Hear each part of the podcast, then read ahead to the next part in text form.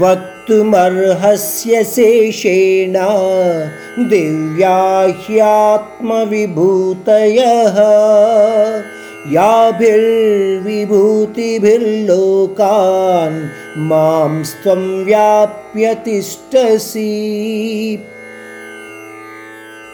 అర్జునుడు అంటున్నాడు శ్రీకృష్ణుడితోటి నీ యొక్క దివ్యతత్వాన్ని నువ్వు మాత్రము తప్ప ఇంకొకరు సత్యపూర్వకంగా చెప్పలేరు.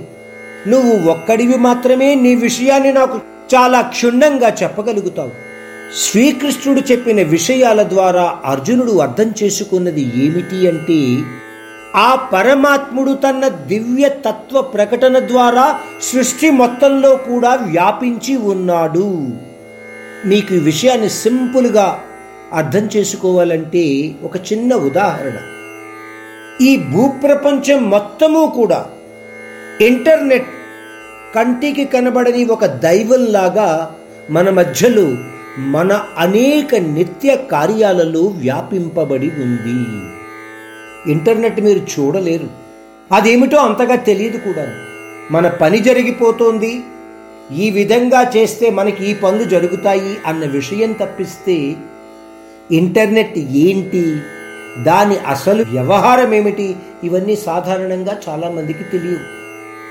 అవి తెలుసుకోవడానికి ఎవరూ ఆసక్తి కూడా చూపించరు.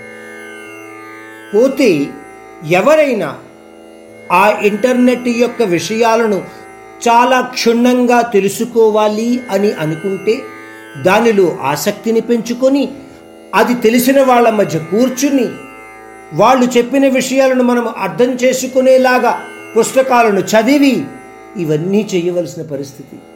అందువలన అర్జునుడు ఈ ఈశ్వర తత్వాన్ని ఆ కృష్ణుడి ద్వారా వింటేనే సత్య విషయాలను నేను గ్రహించగలను అన్న విశ్వాసంతో మరికొన్ని ప్రశ్నలను అడగడం మొదలు పెడుతున్నాడు